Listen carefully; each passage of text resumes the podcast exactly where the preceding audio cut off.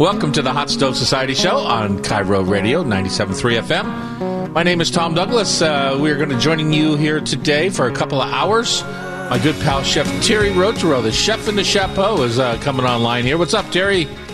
I am doing so well. How are you doing, Tom? Super fantastic. Uh, I am chef owner of several joints here in in Seattle, in and around Seattle now. It used to all be in the core. Now with our takeout out in Ballard at our warehouse in Ballard, it uh, it feels like we've expanded our horizons a bit.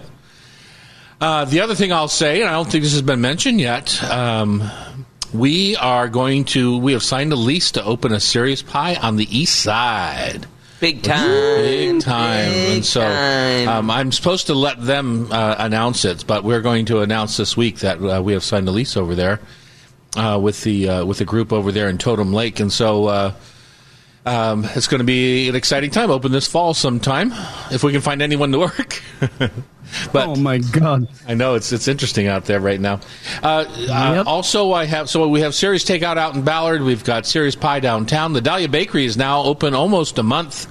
It is rocking and rolling, and our egg sandwiches are a big hit. We just got an order for. Um, I think 60 egg sandwiches uh, on Tuesday.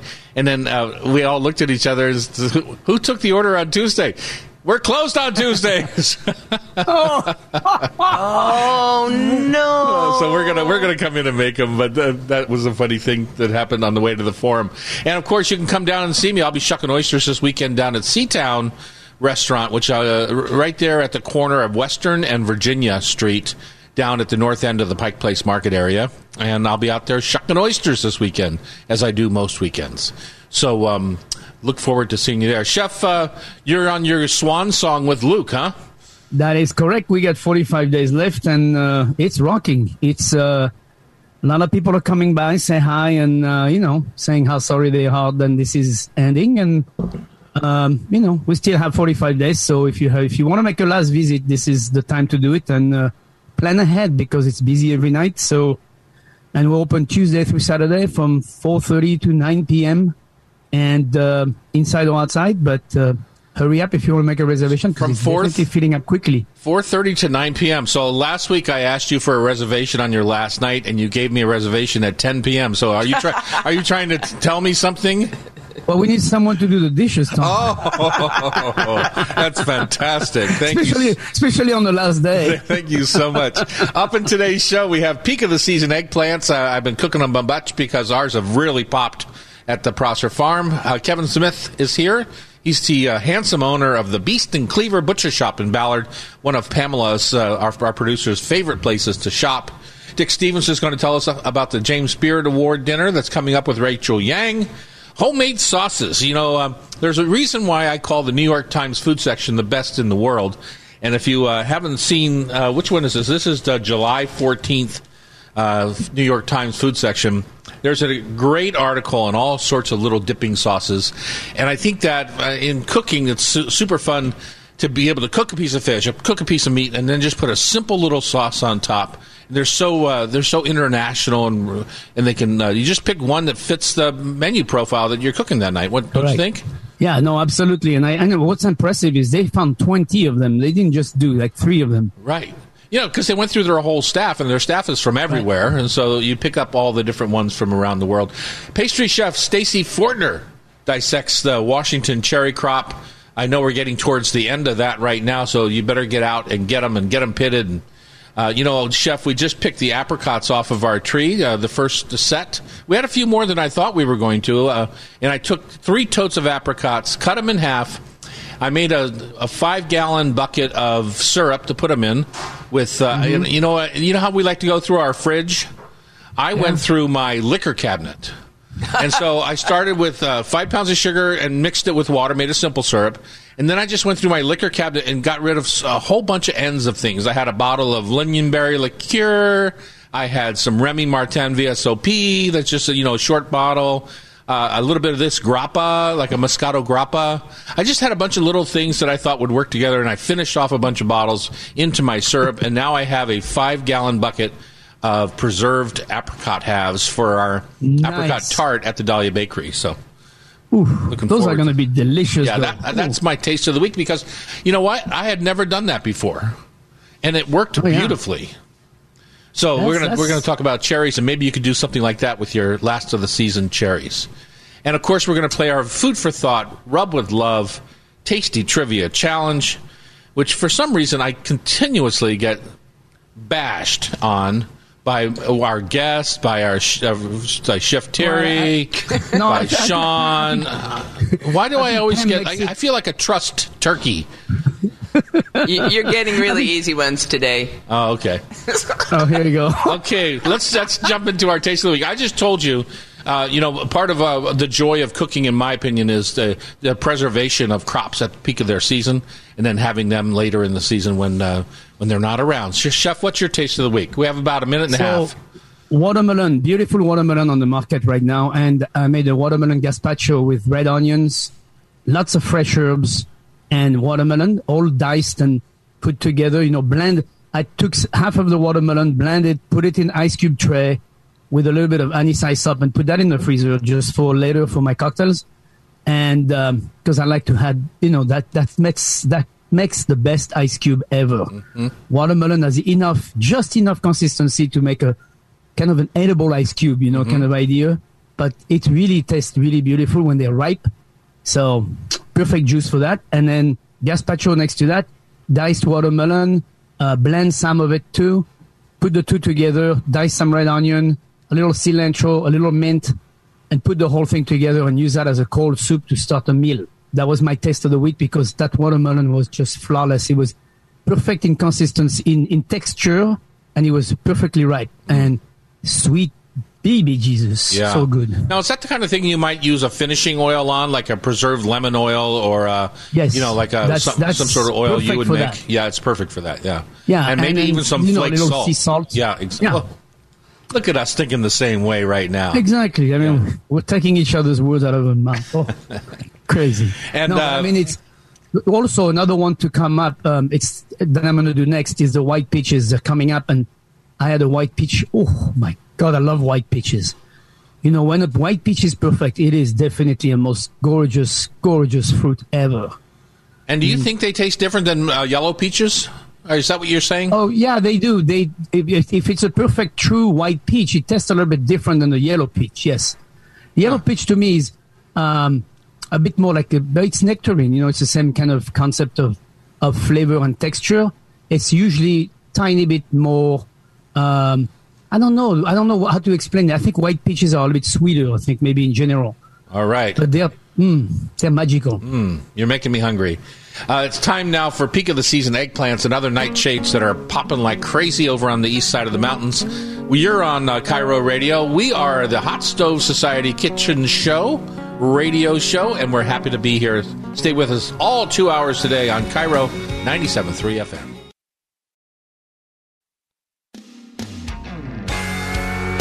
Welcome back. It's the Hot Stove Society Kitchen Show on KIRO Radio. Uh, my name is Tom Douglas, uh, and we are here at the Hot Stove location down at 4th and Virginia in downtown Seattle. And I'm Terry Rautureau, the chef in a hat, live in Madison Valley. Live in Madison Valley. We're glad he's alive. He's alive! it's alive! And the game is staying alive. Yeah, staying exactly. alive. Ah, ah, ah, staying alive. Okay, there we go. Um, the uh, chef uh, Jackie uh, brought over some beautiful eggplants, and we have several different varieties. We have the globes, we have the little fairy um, fairy tale eggplants. The kind of they're about Uh-huh. the size of my thumb, and they're kind of a, uh variegated purple and white uh, fairy tale eggplants. And then also she brought over some beautiful Japanese eggplants. Those kind of long, kind of gangly looking. They're fairly thin. Uh, they can get super big, but we don't we don't let them get that big. That's my favorite. I like to take those and I'll uh, take those and I'll make fingers out of them. I cut the length of the eggplant back and forth, and so they have they're like uh, almost like a sixth or quarters, but I leave the top intact. And uh, I, I love this it's kind of teriyaki style. So I'll put them on the charcoal grill, get them started, and then for the when they're about eighty percent cooked, I brush them with teriyaki sauce, uh, and then uh, that sweet teriyaki caramelizes on the grill and makes beautiful little caramelized eggplants. So uh, Nice- nice so appetizer. tasty. Yeah, exactly. Goes great with maybe a, a stir fry or uh, you know something uh, like a red pork or something that you're a slow braised red pork or something like that. So, how do you like to make with- eggplant?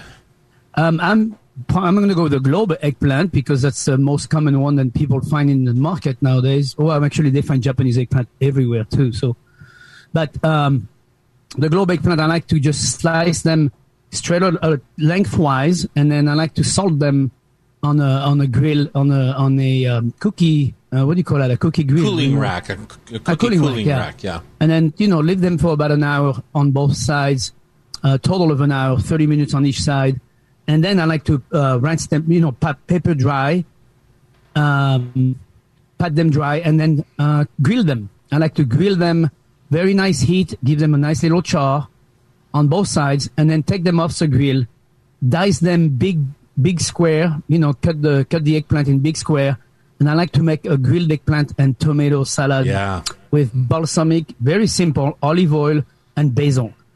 And keep that very simple and use that as a almost like an antipasto, you know, in Italian restaurants or um, just a, just a Mediterranean antipasto, basically.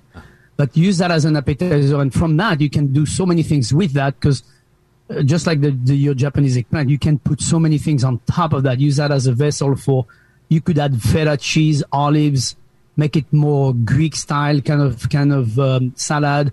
You could add cucumber. You could add so many different things. You could also add grilled barbecue chicken. You know, if you did some nice barbecue chicken, you slice it and put it right on top of that uh, antipasto kind of idea of salad. It's really delicious. I, I must say, an eggplant is one of those vegetables that um, it come once a year, and uh, that's about the on, you know one of the few ways. I mean, I like Japanese eggplant when they're uh, like you do, like you're doing Young and in a tender wok like that, or on a yeah. Mm-hmm. grill, and then toss it in a salad or toss it as a base with soy sauce. I like that idea too. But otherwise, I'm not. I'm not necessarily a big eggplant fan. I mean, it's a, it's a it's a bit of a strange vegetable in terms of flavor. It's definitely bitter, and um, you know, it's a, it's a different. But, but it's nice to have it once a year. Yeah. I like that. or a couple of times a year, even. Go ahead, Pamela. I'm happy to report that I was able to replicate your charred skin in Oh, the yeah? in the oven. Well, tell people what you did. Um, I know you don't believe in this, but I think heating up your pan. So I had my sheet pan with the oil, 450 in the oven while I was cutting, slicing the eggplant.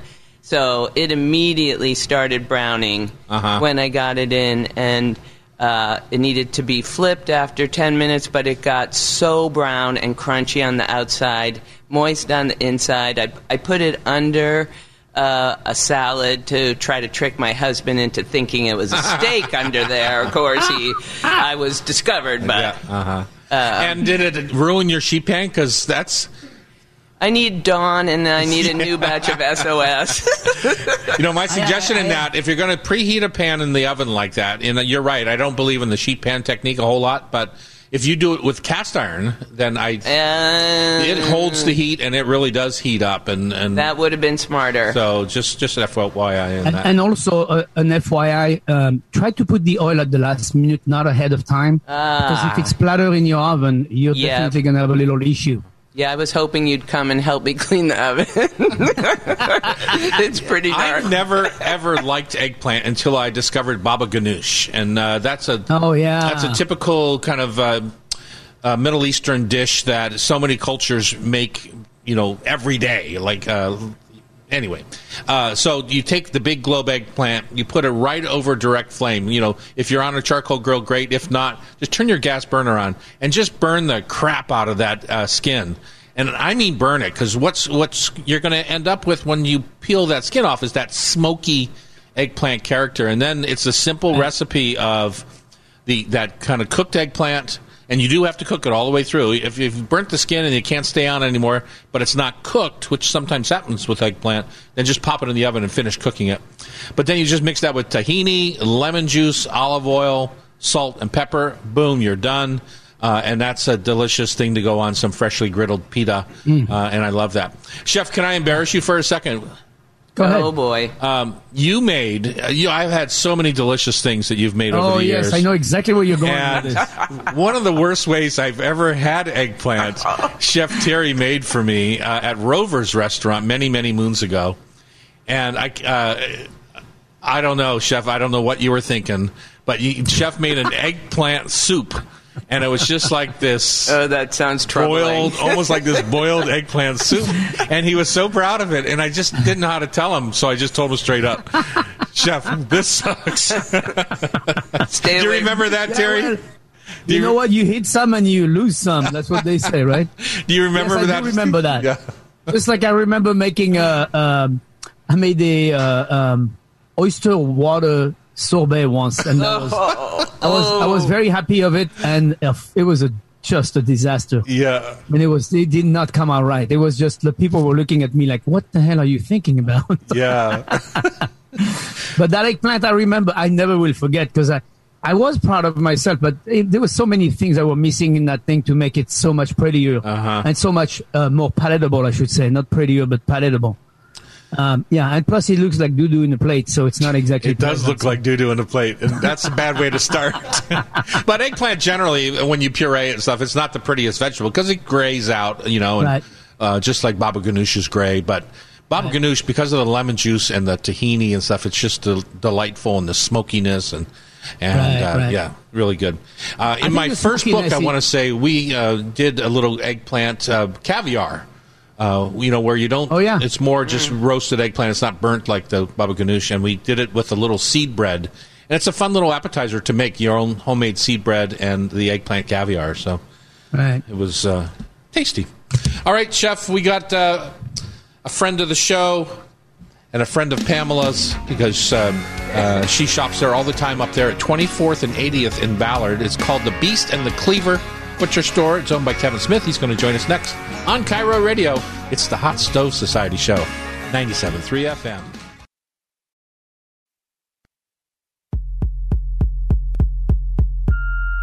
We are back in the Hot Stove Society kitchen down here at 4th and Virginia, downtown Seattle. Hey, uh, Chef Terry, uh, I don't know if you have one of these in your neighborhood, but it's been such a pleasure in my neighborhood to uh, have a new butcher shop, kind of a, not just a butcher shop, but a really nice uh, owner operated, um, whole animal, uh, thoughtful, you know, lots of interesting flavored butcher shops that you can go uh, choose from. And Pamela, our producer, who lives right down the street from me and this butcher shop, uh, tell us why you invited them on today, Pam, because you're the one who champions them to everyone you ever talk to. Well, I've never seen a meat case that looks quite like that. Thank it's you. so bountiful with interesting cuts, and um, I also started tiptoeing into the prepared foods. Your Yeah. mortadella blew my mind. Right. Uh, bringing, being able to bring home the meatloaf. I don't know how you get your stock so thick and full of collagen. I mean, and your condiments that you sell. I mean, Yeah. it's a perfect store.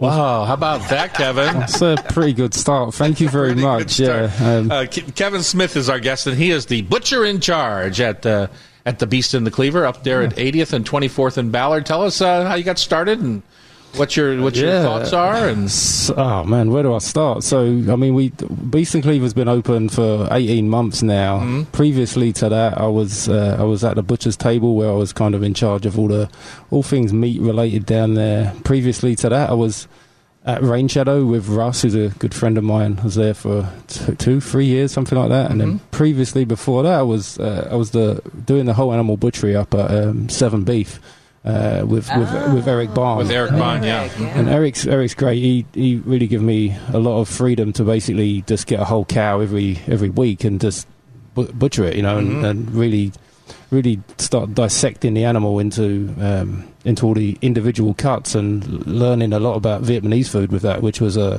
which was a, a new one for me because I didn't know much about that. Um, and then I was the butchery instructor at the at the pantry as well for the best part of eighteen months as well, up in Ballard. Um, but I always wanted to do my own thing, so with yeah, Beast and Cleaver was a hair salon before we took it over, but we took that lease. So it sold rabbits.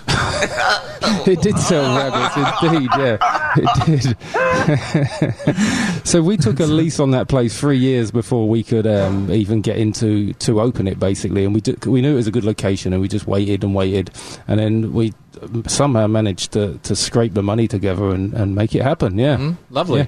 Uh, I think it's um, it's it's such a charming shop, and Pamela's right. There's very few places in our city uh, that um, that look like your shop. I mean, you see some of these in Europe, but Yep. but mostly they are in very high, intense urban areas with very high end clientele. Mm-hmm. Yeah. and it's nice to have this in such. You know, if you need a landmark, there's Larsen's Bakery has been there forever on the corner of 80th and 24th.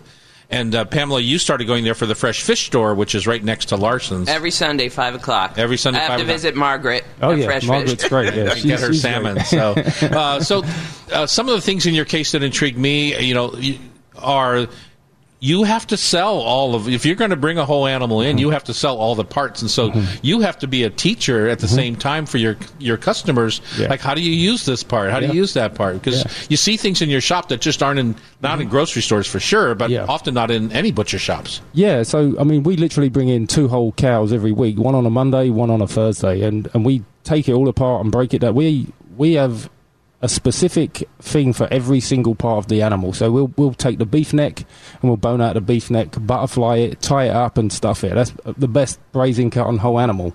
We'll do the same thing with the shanks. We we we break down the entire leg. You know, nobody uses the back leg here. It's all it, Yeah. you know. This is this is how whole animal butchery mm-hmm. needs to work. You mm-hmm.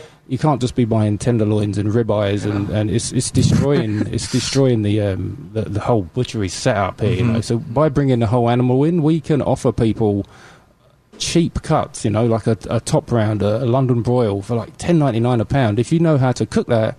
This is it's. I would choose it over a tenderloin. It's amazing, you know. So we we Yeah. push that sort of stuff in a nice way. In a nice way, yeah. Yeah, I think I think it's one thing that's coming through slowly but surely with people like you and other chefs introducing those those cuts to the public. Um, I think it is time to put the tenderloin on the side and move on to, Yeah. you know, like the bavette has been a hero Oh. for the last few years Yeah. now. Yeah, You know, all those different cuts. You know, it's like it's it's beautiful piece of meat. I mean, Mm-hmm.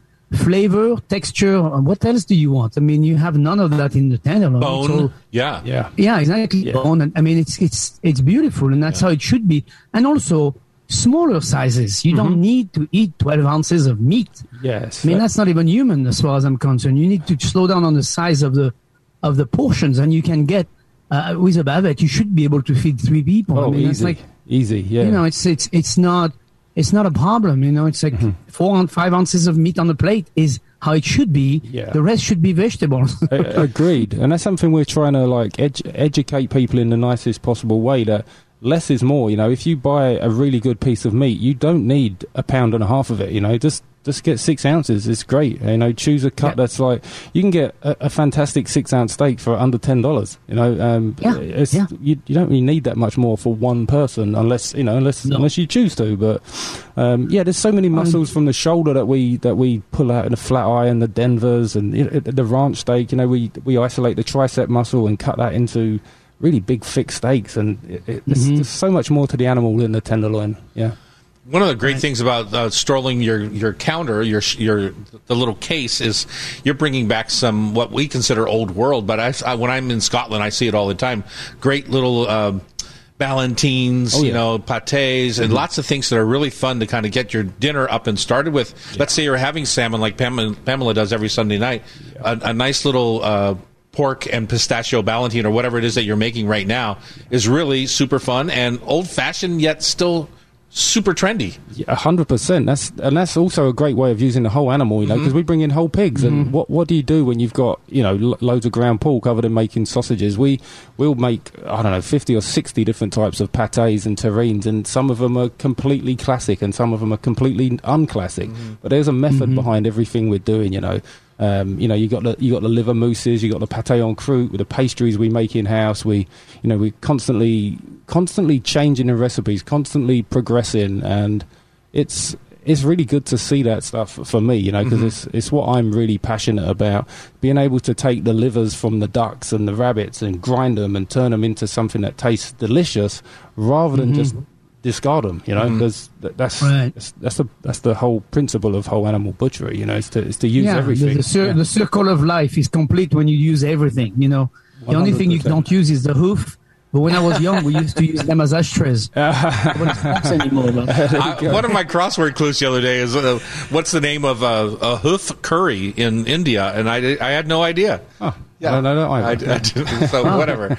Um, we only have a minute and a half or so. Uh, tell us what else you want to tell people about your shop and what they should look for. What's what's the surprise for people? We all know about steaks and Mm-hmm. roast beef and things like that. What would you say? You really got to try this. This is what I do that nobody else does. The, the pate en croûte. The pate I don't think there's. Uh, well, I'm not. I'm not I'm not aware of anyone else who's doing that in in Washington uh, that I'm aware of. And we, you know, that's something we make three or four of each week. So we we've made like over five or six hundred of those now. Every single week it changes. We're constantly teaching the staff how to make them and pr- progress on them. Um, and I, I'm so passionate about those things. I, I think they're a something that everybody should try. You know, the the, the, the whole method behind taking the, the leaf lard from the pig and making the pastry, turning it into the most um, difficult thing in the kitchen to make. There's so many variables with that that can go wrong. If from the aspect Yep. being clarified like a consomme and reducing it down to to the way you egg wash, there's so many variables in flavour. So Yep. that's what I would say. Try try the pate en croûte. It is a passion work to make a pate en croûte. You have to know what you're doing. You also, Yeah. Like he said, you have to make sure you do it right because otherwise It falls it's a apart. lot of work to put away. yeah. The other thing I would say is I think I saw it at your shop, Lardo. Do you make like a little uh, We- pig fat Lardo? We do. It takes us eight weeks to make, and it sells in a day. So I know Yeah. it is so good, and if you've never that. had that, Yeah. it's such a fun alternative to butter on a piece of baguette or something like that. And it's just whipped fat, Yeah. and, and but Yeah. we don't have time to go into how you make it. But that is something. If when you happen to find it there, grab a little quarter pint of uh, lardo and Yeah. take it home and use it. It's so good. Yeah. And the stocks as well. I mean, uh, Pamela was mentioning the stocks. We take an ins- entire side of a cow, roast the bones till they're burnt, and cook them for 78 hours, and strain it. That's why we're left with literally what is a like a pile of gelatin, basically. I know it doesn't even pour. Right. Yeah. Exactly. it just kind of glops. Uh, yeah. So we're so excited to hear about your pop-ups and dinners because being able to eat there with you. Yes. All right, that's coming up next, right here on. KIRO. More with Kevin Smith from the uh, Beast and Cleaver Butcher Shop in uh, at 80th and 24th in North Ballard. This is uh, Tom and Terry on the Hot Stove Society radio show, KIRO 97.3 FM.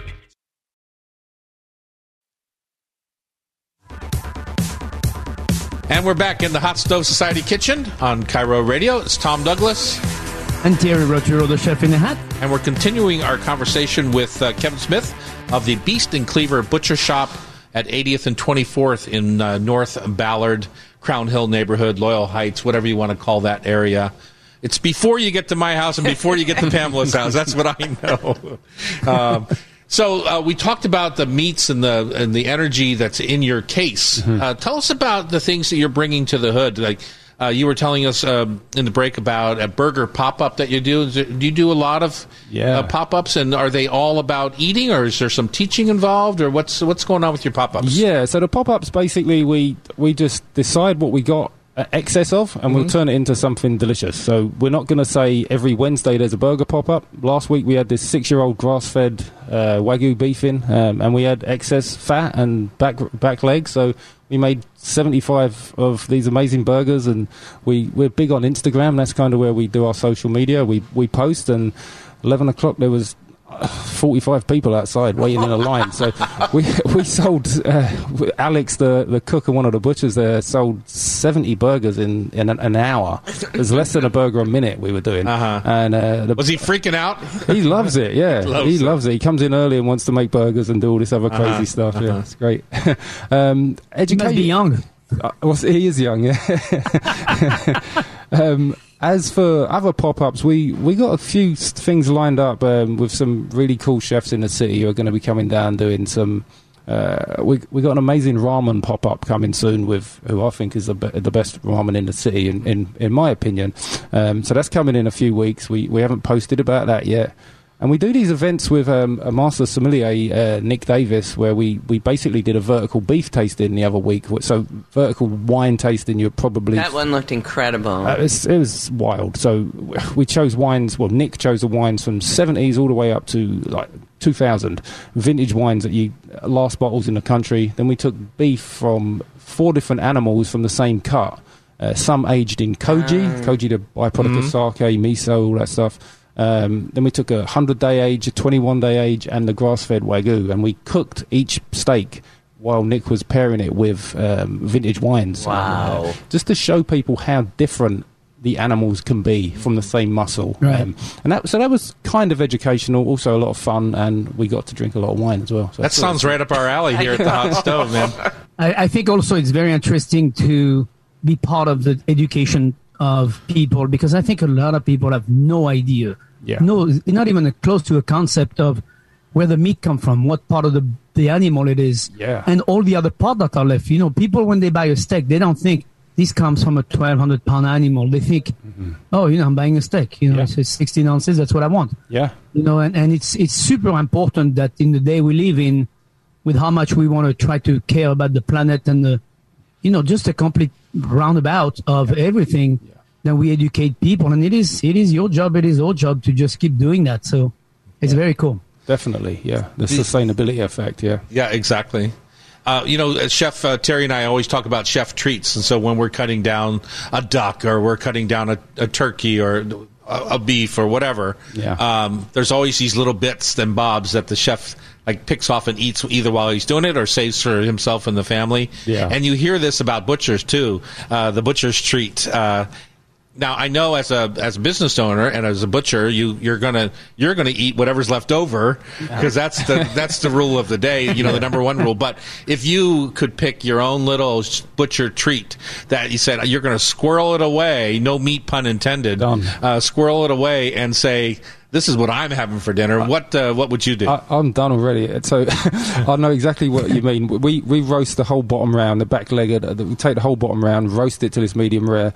Uh, salt, pepper, fennel, nothing else goes on it. Just cooked it to 106 degrees. Pull it out, rest it, and then you've got the most salty, delicious jus that's resting in there. All the uh, my treat is just to take some bread, scoop that, scoop that up, and eat that. That's that's me. Happy, jus. happy days. yeah, the juices that came out. And then the burnt pieces that of sounds the so delicious and the burnt pieces at the uh, end of the roast beef, just like massively Yeah. overcooked. But Yeah. you know what? Sometimes I just want to eat that. Yeah, I much prefer if I the, had- the burnt pieces. Of, like the, I always ask for the shoulder end of the um, prime rib. If I'm out like at Daniel's Broiler and I'm getting Yeah. prime rib, I want the shoulder end and I want it salty and oh yeah, uh, yeah, Yeah. dark. Yes, chef.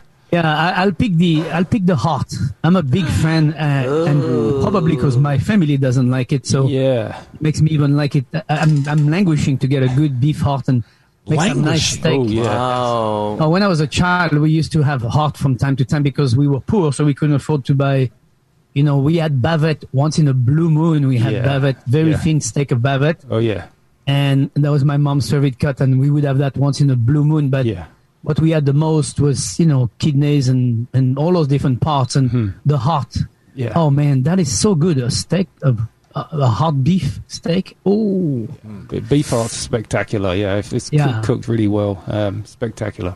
You have to be careful Yeah. with Terry sometimes because like he he finds something that wants to uh, make people twisted, and then that's his favorite. Like for a while there, he was serving coxcomb at uh, Rover's restaurant, Oh, yeah. and it's like, oh, this is so delicious, so delicious, blah blah blah. It was not delicious. it was just something that it was a unique, it's right, chef? textural. It's, textural, textural. yes, it's textural. Yeah, textural. Yeah, Yeah, I'm Pamela, a big fan Oh. of. what's of your joint. what's your little chef treat? No, no. I want to make sure Kevin tells us about the peasant. Oh, okay, yeah, peasant. So the peasant is a is a 16 seat restaurant we have inside Beast and Cleaver.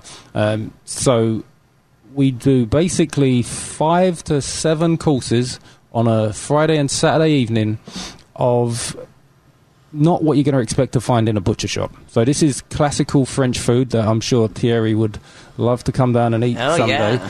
Um, and the food is like I say, it's not, you're not going to come in and get steak and chips or like what like what you'd get at a vertical beef tasting. Um, we, we, we usually start off with a pate en croûte and we usually finish with uh, either île flottante or, or souffle.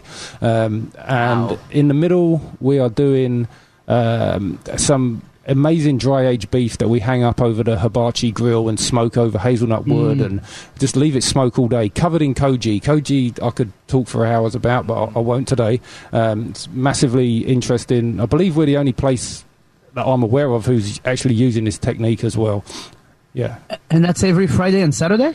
Every Friday and Saturday, but we are sold out until December at the moment. Yeah, Perfect. yeah. I'll come in January. we, we, we can figure something out. I'm sure. Yeah. um, yeah, so th- so massively French influenced. Um, we also like to take English and American food and kind of kind of mash it up and just do our little fun take on it. Again, classy, trashy. There's a lot of foie gras. There's a lot of scrapple. There's lots of uh, ingredients that, that that you won't find anywhere else, and it's something I'm massively, massively passionate about. Yeah. Well, our guest has been Kevin Smith from Beast and Cleaver up there in Loyal Heights, uh, Crown Hill, North Ballard area, uh, 80th and 24th Northwest. And uh, check them out. It's an awesome place. It's in Pamela's and my neighborhood, so we get in there once in a while. And uh, it's and thank you so much for joining us. Thank Appreciate you for it. having me on. I appreciate Absolutely. Thank you so much. that. Thank you. In the next hour, we have so much going on, but the first one is going to be uh, James Beard Award winner dinner with Rachel Yang on KIRO Radio. It's the Hot Stove Society Show, 97.3 FM.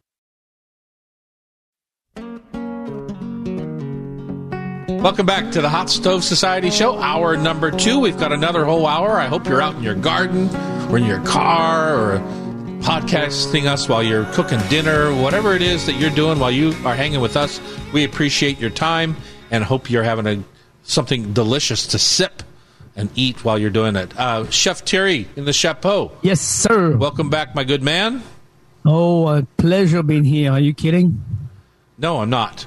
Uh, and uh, in this hour, we're going to talk about the James Beard Award uh, Society. We're going to talk about uh, Stacy, uh, our pastry chef out at the Dahlia Workshop, and uh, uh, the last of the season cherries. What the heck to do with them all? Uh, we have uh, the Food for Thought Tasty Trivia Challenge brought to you by Rub with Love Spice Rubs. But first, we're going to talk about the James Beard Society and the fancy dinner that's coming up here. Dick Stevens is on the line to tell us about what he's doing with uh, one of our favorite chefs, Rachel Yang. Hi, Dick. Hi there. Hey, Tom. Hi, Terry. How are you guys? Super Fabulous. fantastic.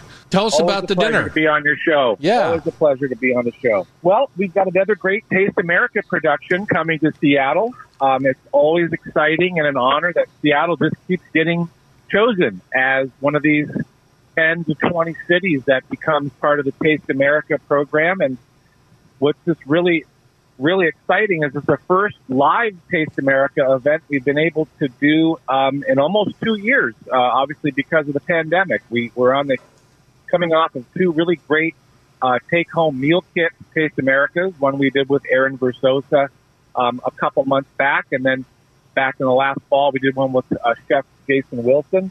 But this one that we're doing in Seattle, and just like the other nine cities, is a live event, and um, we're going to be taking some good precautions to still be within compliance with COVID. But it really feels good to be out in the community and, and being able to do these dinners face to face again. What uh, what's uh, Miss Rachel making? You know, I, whenever I try to get into Revel out there in Fremont, her restaurant in Fremont, it is always jammed. Uh, and she's got one of the best patios in her new location there.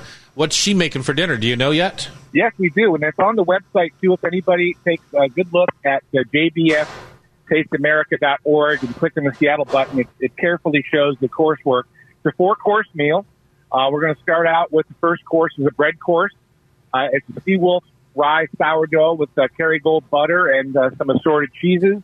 And then we're going to pair that with a rabbit hole bespoke gin with peach and Thai basil shrub cocktail um, called the Looking Glass. So that's going to be first course. Mm. Uh, the second course is an appetizer with uh, Dungeness crab and some heirloom uh, tomato, some puff rice. And we're going to be bringing in a wine that will be, just be pairing beautifully with that. The wine to be named uh, quite soon. And then the main course, uh, where Rachel just gets to flex all those exciting muscles of what she does there at Revel, is she's got a, a mala flat iron beef with uh, sweet corn turnip cake, and and uh, I think this is really going to set the standard. I think just for her to be able to serve this live and and be in her own restaurant and doing this with her her customers. And and also the James Beard following will be awesome, and we'll have a really lovely wine that will go with that, and then we're going to finish things up uh, with a nice dessert and um, it's going to be uh, something that we're going to bring another flight of uh, some really interesting cocktails that will go with that.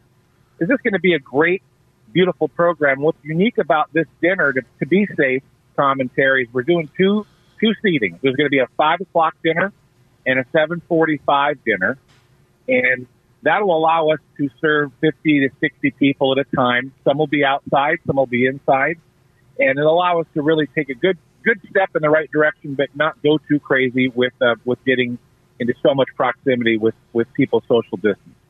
And what? Um, so this benefits the James Beard Foundation, or is it just really a celebration of the foundation? No, no. It's uh, all the Taste America events. Uh, we benefit the foundation. However, we are doing a 65% of the revenues go back to Rachel and to Revel, and she's going to be doing a donation of her proceeds to a program that's near and dear to her is the High Road program. Um, and 35% of the proceeds immediately go right to work for the James Beard Foundation's Women's Leadership Program. So no one's lining their pockets here. All the money goes right to work, and uh, it's really definitely a charity dinner. But it is a James Beard event, so we're excited about it coming back. Pamela, you worked with that Women's Leadership Project with James Beard for many years. Um, uh, what did you get out of that? Uh, I thought it was really fulfilling, and we found some very nice young women and t- tried to mentor them into uh, more time in our profession. Yeah, it was a little too successful. They all went on to their own career. but it definitely, well, I think it made us better because you have to be organized to mentor someone. So, James Beard Foundation had criteria for what they wanted the candidates to get out of the program. So we had to stay focused on making sure we met them. Mm-hmm. Uh, fortunately, we were able to recruit everyone um, that interned with us, so we loved the association. Right. Uh, so, uh, Dick, how do people get tickets? Uh, when is the event, and uh, how much do they cost? All that sort of stuff. The the nitty gritty. Yeah. The nitty gritty. So, uh, James Beard Taste America event for Seattle is going to be on August fifteenth. That's a Sunday. And like we mentioned, it's going to be at Revel there in Fremont. And by the Farmer's Almanac, for the last hundred years, this is the warmest and driest weekend of the year. So we're anticipating Uh-oh. the folks to really enjoy uh, the awesome summer, the summertime. And those who sit outside will really have a great experience. But you can buy tickets, and there's only 126 uh, tickets total. So we have about 30 tickets left. And you guys are such good promoters in helping us get these things sold out. So if people go to JBF, tasteamerica.org. Click on the Seattle button. We're selling the tickets in pairs, and they're three hundred dollars uh, for two, and that includes all four courses, the cocktails, the whole shooting match, and then everybody will go home with a lovely goodie bag as well with some with some nice items in there. All right, that sounds super fun. Uh, I I wonder if I can find a, a, way to get there that night. I'm a big fan of Rachel's cooking, but uh, I think I'm actually in Newark, Delaware that day. We'll have to see. I'm going to see my mom. Well, you know, we'd love to have you guys. Uh, I can certainly help follow up and make sure if, it's, if that's something we can do to help you out there, Tom. We appreciate it. Well, you know what I was thinking. It might be fun for uh, uh, us to treat one of our listeners to dinner there. We have lots of listeners and so uh, we'll have to think of a trivia question that they can respond to uh, later in the show. Uh, that uh, maybe we can get a couple of tickets and and help out the cause because I'm sure one of our listeners uh, probably can't afford to go to this dinner but would love to anyway. So why don't we do that, Chef Terry? You cool with that? I'm totally cool with that. Totally cool with that. I feel good about. I think that. it's it just shows your kindness once again, Mr. Douglas. All right, Mr. Dick Stevens, thank you for coming on and telling us all about this uh, dinner with Rachel Yang, August 15th. 300 bucks a couple, and uh, get in there and go support the James Beard Foundation. Up next, it's uh, going to be our, vers- our vision of the New York Times article this last uh, July 14th, all about little sauces you can use to kind of enhance your meal that are simple, worldly, and delicious. On KIRO Radio, it's the Hot Stove Society Show, 97.3 FM.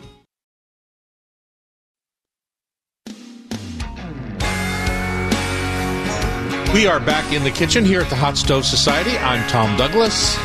And I'm Terry the chef in the hat. And Terry, uh, I have often said on this show, uh, and I tell my own uh, team that uh, if you don't get the New York Times food section every week, you are not in the know. You're not you're not with That's it because it's the best food section in the world. And so uh, sometimes I, I forget even to to read it on Wednesdays because I used to have it delivered. Now I have to look it up online. Uh, but mm-hmm. this last uh, uh, July 14th, Wednesday's food edition was, I think, over the top. And Pamela, you brought it in, so tell us a little bit what you were thinking about it and what really piqued your interest. It's all about sauces, right? Little simple sauces. Absolutely. And after the year of the lockdown, COVID lockdown, I was running out of ideas for dinner. And it makes so much difference if you come up with some creative, zesty, unusual, and fresh spicing and sauces. And I, I found the color and the time that they put into that article completely inspirational. I'm willing to make chicken breasts again just so I can have all the sauces. Well, you need a sauce for chicken breast. That is, come on, You know come on, you can u- do better. You know you can use you, you know you can use halibut instead, right? uh, or halibut. Yeah, she Uh, loves fish. Especially halibut. I think halibut needs the help even more. I, I agree with you. Yeah. It's not my favorite. I've started slathering it with anchovies. So anyway, this food section has uh, they asked their team of writers at the New York Times uh, in the food departments, uh, I'm assuming in the food departments, uh, to come up with sauces from their ethnicity, and uh, or or not. Maybe some of us like me are mutts and that we're a little bit all over the place. But uh, there's a really amazing uh, combination of things, and there's classics in there like chermoula. And chef, I know you love chermoula. Uh, because to me, I like it because it's a good way to use up all the bits and bobs of herbs that you have left over, and it's it uh, kind of combines. No matter what you put in it, it kind of combines to this bright, tasty green uh, sauce. Most importantly, I think we have a we live in a world where everything is already portioned for you when you go to the store, so you're not free to buy three stems of of watercress or three stems of basil. You have to buy the whole thing, right? You have to buy the whole bunch, and and what happened in 99% of the time in most people's refrigerator is the rest of the cilantro bunch goes into the fridge, and then two days later you're like, oh, down, I got to use this because otherwise it's gonna go bad, and then it rots, and then you throw it away. So instead of wasting it, you know, things sauces like chermoula is, you know, just a blended of herbs basically, and it's, you know, there is a, a basic to it, but there is a, you know, the idea is herbs and tanginess from lemon juice or vinegar and mix the whole thing together, a little bit of oil, and then you get you get this beautiful thing that you can spray onto just about anything that's been grilled or roasted or spray. Uh, you know, you could even put it on toasted bread, nicely dark grilled bread. Put the chermoula on top, and then a few slices of Asiago cheese, and then you've you've got a wonderful little toast. You know, so it's it's numerous usage, and most importantly, you did not throw away that half bunch of cilantro Right. or basil or whatever. Uh-huh. That's where the most key important part comes in. There's other ones that I find really delicious that uh, can be unique to you. You know, like uh, how curry is unique to each Indian family that makes it, right? Right. Or what uh, Asian family that makes it. Um, Nuoc cham can be the same way, and I always think of it of the way that they used to make it at Saigon over the counter in the Pike Place Market. I love their Nuoc cham, right, with sugar and lime juice and serrano. It was uh, and fish sauce. It was always perfect. sauce, yeah. But when you look at recipes for nuoc nuoc cham all over the place, they can be. That one was always somewhat dark from the fish sauce, uh, and um, you can find a bright light red from Indonesia and places like that where the nuoc cham is just made with a little bit different ingredient, but the the same idea that sweet sour. Uh, peppery kind of finish, and it's so great on a big uh, Thai beef salad or uh, uh, on a piece of grilled fish or you know uh, things of that nature. And simple thing to do, and it lasts for a few days in the fridge once you do it. Yeah, I mean, acids and honey goes a long, long, long way for sweet and sour. Little chili hit in there, or even even pepper, cracked pepper. You know, if you don't have any chili on the on the spot, can be making a very nice little spicy little dressing that goes onto just about anything. Yeah, you're right. Right. One of the sauces they talk about is chili crisp, and they give a recipe in the New York Times for chili crisp, which is very different in my mind from the chili crisp you and I have fallen uh, in love with, the Lao Gan Ma chili crisp Yeah. from China. Um, this one has it starts with vegetable oil. Of course, you have to fry the chilies, right? So, Right. um, minced dried minced onion, which is interesting because you start with dried onion, right, instead of starting with wet onion and having to get it dry. So this is a, that's a nice shortcut. I hadn't really thought about that before. If I was to make my own chili crisp, there's of course salt, and and then uh, they use just kind of the dried red chilies that you would use on uh, a pizza that you see, you know, like Right. we, we serve at Serious Pie on the side, right? That's going to be a much hotter chili crisp than the chilies in the Lao Gan Ma, which you and I, you know, you're a spice weenie and you love the Lao Gan Ma. And it's not Oh. super spicy, right? It's more rich flavored in chilies uh, in my mind. Uh, and smokiness. I like the I like the the different layers of texture of uh, flavor there are in that chili crisp. It's really good. Right. And I've I've I've done addition to that chili crisp. You know, a little bit of olive oil, mustard, of course, because I put mustard in everything. So, but it, it definitely brings another texture and character to the sauce. You know, and it's just nice to give it a little change. Again, if you had chermoula uh, left and you only have a couple of spoons and you're like, oh, I'm a bit short for my chicken breast for my, you know, for me and my my wife or whatever, you can add a little bit of that chermoula mix to it, and then boom, you've changed the chermoula and the chili crisp together, and now you have something that's completely changed. It's a different sauce, but it still works. It's Right. still a beautiful sauce. Yogurt is one of my favorite uh, bases Mm. for sauces, and uh, Pamela and I have been giving some grilling classes uh, uh, recently at here at the hot stove and out at the Ballard warehouse outside, and we talk about how nice and cool that yogurt base is. Uh, of course, we make it in tzatziki or raita style. Um, and it's such a nice when you have a hard wood char on a steak or a roast. That cool kind of yogurt based sauce is really a nice condiment and probably my favorite condiment for meat. And you, I, I'd say the only place you ever really see it is in Greek restaurants on, on lamb kebabs or in Indian restaurants on tandoori. Right. Which is a shame. Well, I mean, you see it in other places. In other people, I think are using. I- I think in the palates of people in general who go out more often um, is changing slowly but surely, and, and is getting familiar more with the sourness and the bitterness and all those different flavors that have been uh, prominent in other culture, and slowly but surely is changing the sweet food to you know all those different aspects in, in America. I think it's it's nice to see that that forwardness. But you're right, yogurt is extremely conver. I mean, you can use it in so many different things. Uh, there's a sauce in here that kind of caught my eye because it's it's like a refrigerator sauce. It's called Yang a Y A N G N Y E O M sauce, and uh, it's by Eric Kim here in the Times. He's one of the Times cooking staffers. But it's one half cup of ketchup, two tablespoons uh, gochujang, uh, jang, uh, the Korean kind of barbecue sauce, uh, rice vinegar, maple syrup, strawberry jam soy sauce, garlic, and, and salt and pepper. And I just think, it's like, what family, what culture came up with when you, you know, it sounds like such an ethnic sauce, right? Yangnyeom sauce, uh, but it has maple syrup and strawberry jam in it with ketchup. It sounds like you know what it sounds like. It sounds like a foreign culture coming to America and using what's local as well. Kind of like uh, in- the internment camp fried uh, rice, right? With uh, with ketchup and bacon and onion. The Tanaka san maybe. family fried rice. Well, he's, Same idea. he's I- saying it's great, especially, especially wonderful with crispy fried things. I just think I, I thought it was charming that in such a serious newspaper that that sauce was right there in the middle of all of it all. So The bottom line, uh, I think the, the one of the bottom line to remember of this story, and, and I think a lot of people should read it, is to not buy those sauces ahead of time with preservative and everything. Make your own. It's really not that complicated. And when you make it, you make a little batch of it so you have it enough for a few days. And, you know, then you move on to the next sauce. exactly, and there's such a nice uh, group of recipes that you can do that uh, with right. Right. here. And if you go online. You might be able to, if you just buy the one, I mean, look at the one article, it's free. Uh, okay, up next, Stacy Fortner is going to join us from the Dahlia Workshop Pastry Kitchen out in Ballard at our Serious Takeout. We're going to talk about finishing up the crop of Washington cherries that's in our midst on KIRO Radio 97.3 FM. It's the Hot Stove Society Show.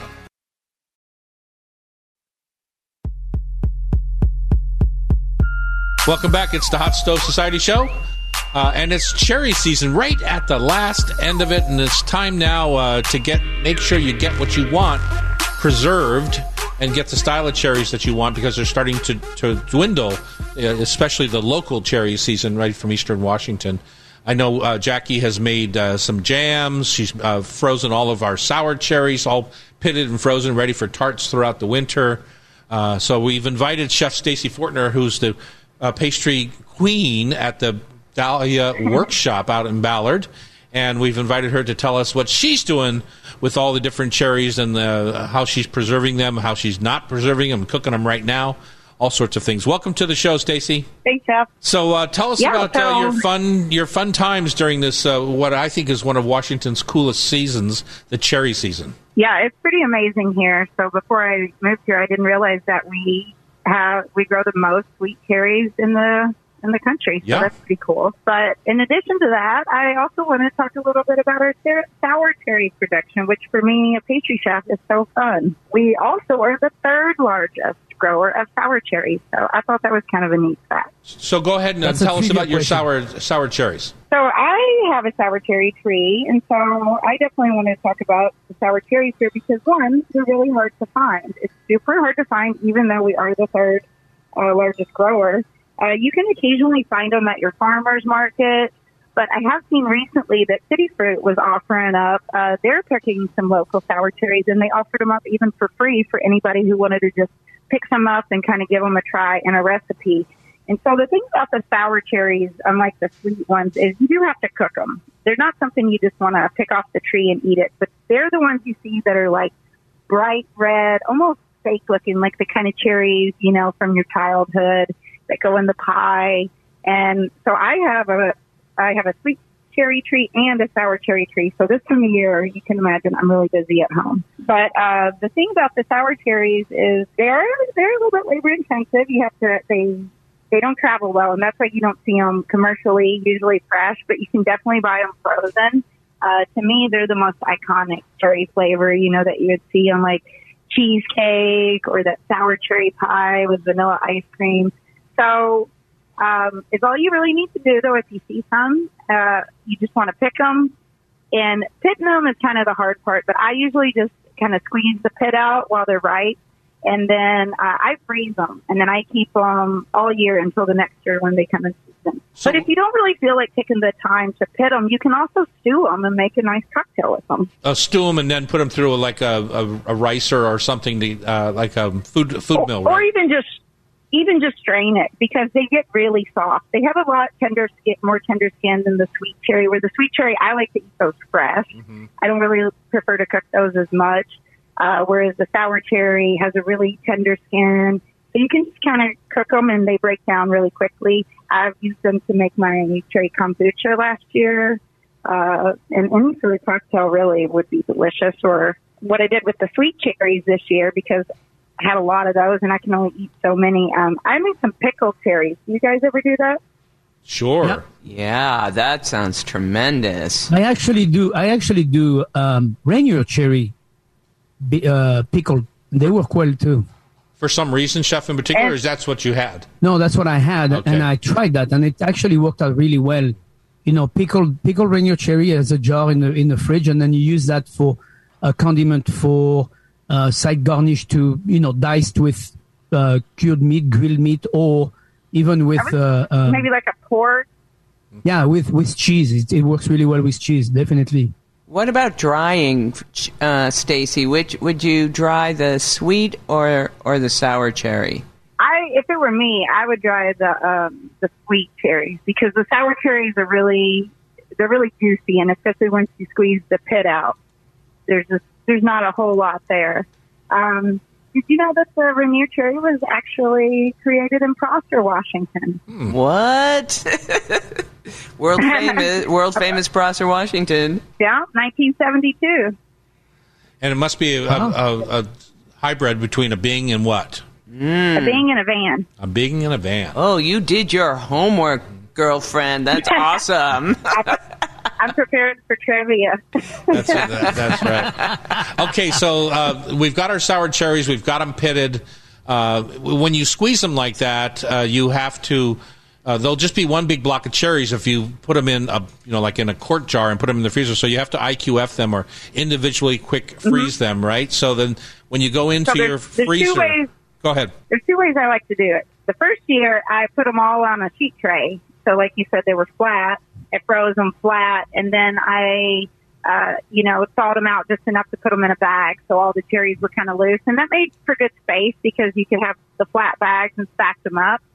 But I found later, every time I wanted to make a pie, I had to remeasure the amount of cherries out of there that I needed for the recipe. So this year, what I started doing, and because I try to capture all that juice that kind of seeps out when you're pitting them too, so I freeze one pint of sour cherries with whatever juice comes out, and then that's the perfect amount for a nine inch pie.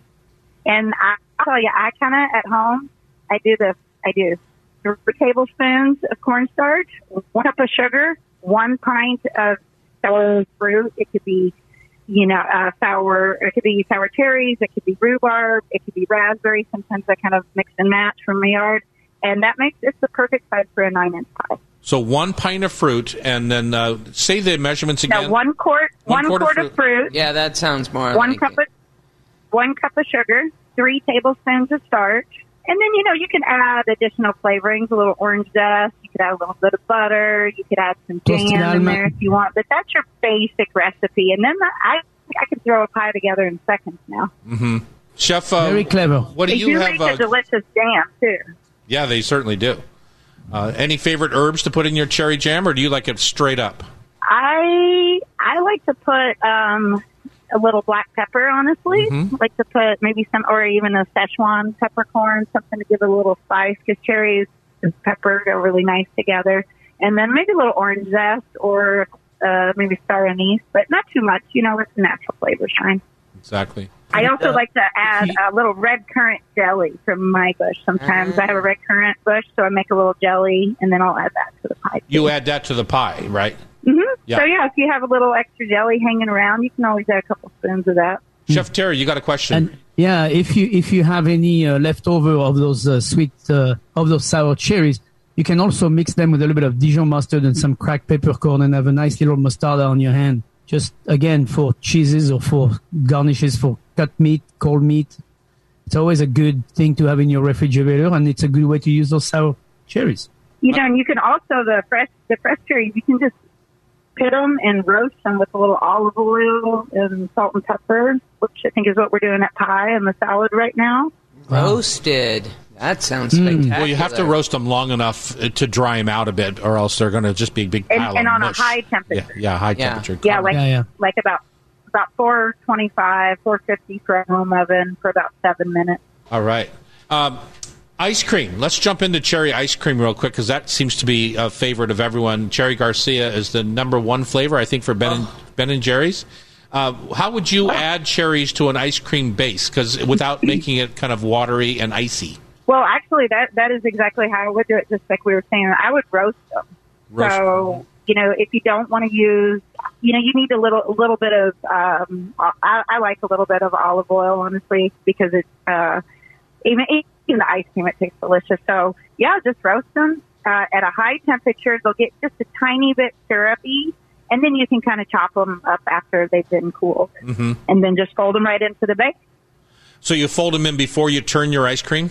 Well, it depends. I like to put them in after because I like, you know, a little more streaks of color. But if you wanted extra cherry flavor, you could definitely add it in the beginning. You could even blend it into a puree and then just make cherry ice cream. But I like my ice cream chunky. So for me, I would I would chop them up and add them at the end after Okay. you've spun it. Yeah, I, I would too. You would take your you would take your ice cream, you would freeze it ninety percent, and then stir it in, and then freeze the whole thing together. Is what you're saying, Chef? Correct. Okay. Yeah, That's right. absolutely. I, I, I think you get, it's nice to have those little chunk of Bing cherry into your into your ice cream. Yeah. All right, we got to run to. Yeah, I uh, love when you get that big chunk. we got to run the tasty trivia. Stacy, you going to stay for trivia? You know it. All right, good, Chef. Uh, just uh, I don't think Stacy can hear us right now, but let's kill her. Let's just trounce her today. okay? when we come back, on, oh, she was listening. When we come back on the Hot Stove Society Show, 97.3 FM.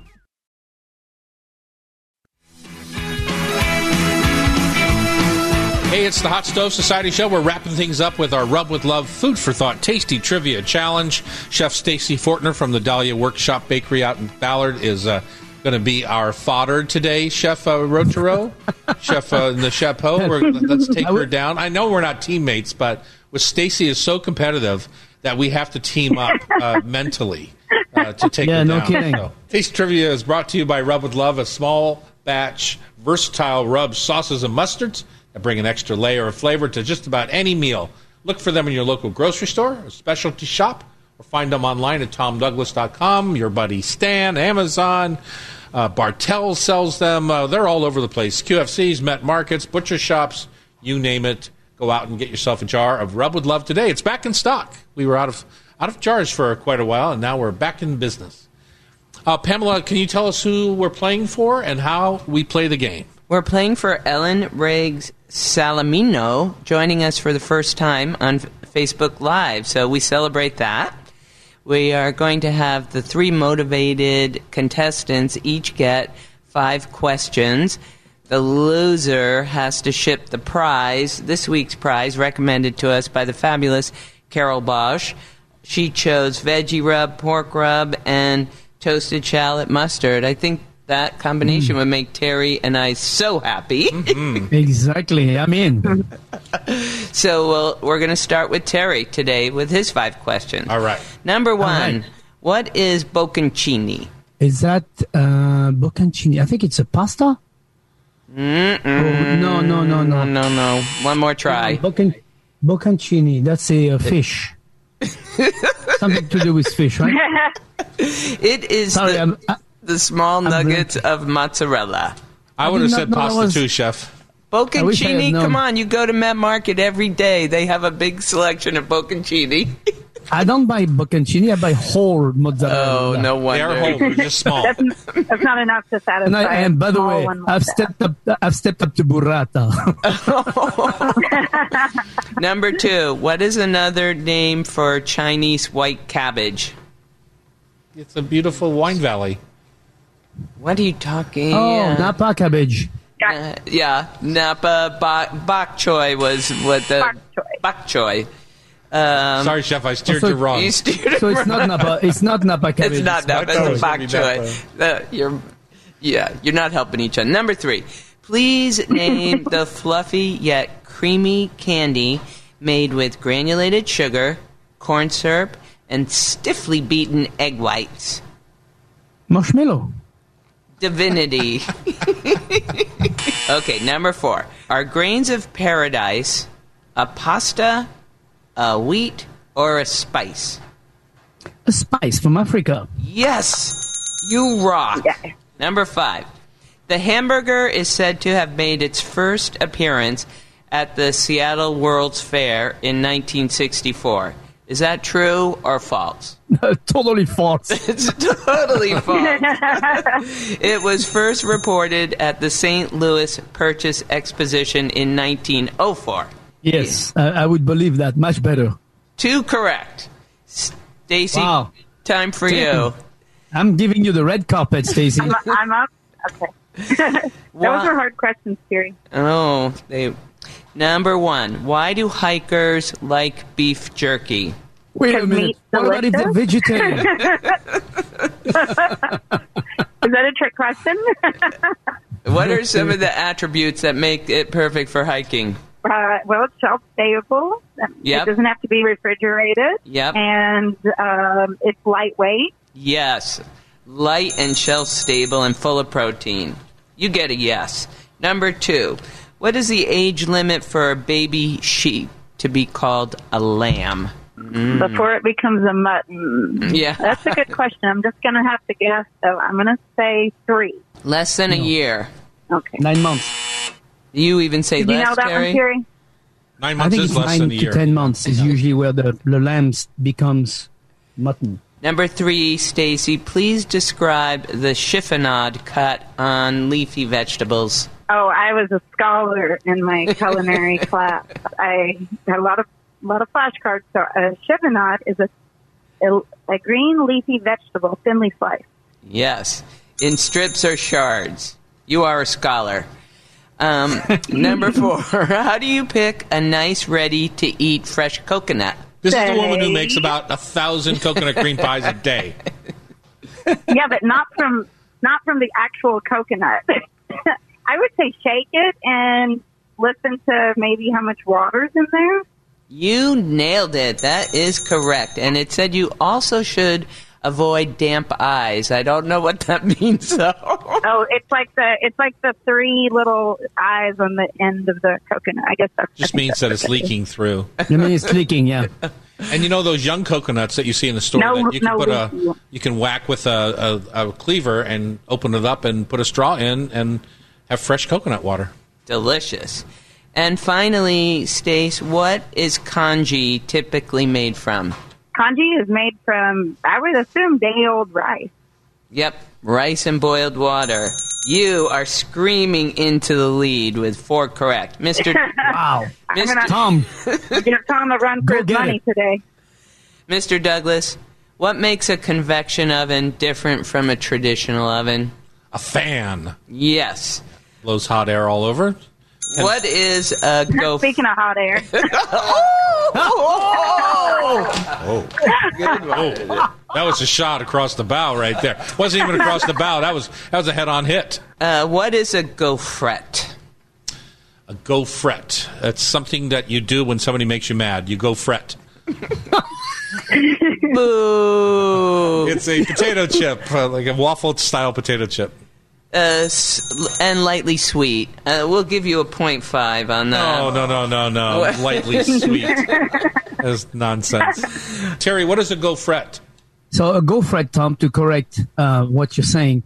Pomme gaufrette is a potato that is sliced as you know it, uh, perforated and Yeah. fried. Yeah, like a That's waffle palm chip. gaufrette. But the actual word gaufrette is a biscuit or a cookie that is made. It's, it's a waffle, a wafer, wafer.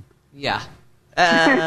Number three. What is hoisin made from? Oh, all sorts of things, but uh, it's got uh, mung bean paste as the base. But It's got. Oh, believe me, I know this one. My reference said soybeans. Yeah, that's mung beans. Are they like- Soybeans. Does anybody want to counter that? No, I'm I'm, uh, I'm with it. Bean paste that has Aren't- me- aren't- miso and. aren't mung beans smaller? I think they're Oh different. I think they're different. I can't believe you This challenged is, uh, we will have a. I've eaten more hoisin I know you than have. all of you combined by fifty thousand times.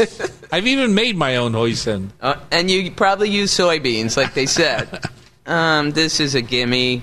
You're going to win this week. What is the main ingredient in dashi? Seaweed. Yes, kombu. And finishing up, what is moussaka and where is it from? Terry doesn't Why did I think get you those can questions? get it. Uh, are you talking about eggplant moussaka or a lamb The, moussaka? the traditional. Um, it's from Greece, I believe. Yep. And uh, it is a layered, almost like a lasagna layered. Uh, uh, Terry, what's that uh, kind of cream, uh, pastry, bechamel type uh, with uh, ground lamb and things like that, and it's spiced. Yeah. Mr. Douglas, you are the winner today. I thought you didn't give me credit for mung Good job. Tom. Way to go, Stace. You're bragging right. First time in a long time, so we're, we're happy to see Thanks it. for showing up. Uh, How is guess- it that I, I Nice to I'll see be you back on top again. with Stacy's comments, I still feel like a loser. She's uh, I'm, a bunch, I'm a bunch of hot air, you big loser. Uh, if you want to be part of the show, No, you're back. You're back on top this week. All right. If you want to be part of the show, you can join the community on Facebook Live at Hot Stove Society Radio Show. You're listening to us on KIRO Radio. The show is produced by Pamela Hinkley, Sean McFadden, and our editor is Sean Don Pami Del Torre. Remember, if you miss any episode of our Hot Stove Society show on KIRO, you can listen via podcast. Just subscribe with your favorite podcast app. Thanks for listening and have a great weekend.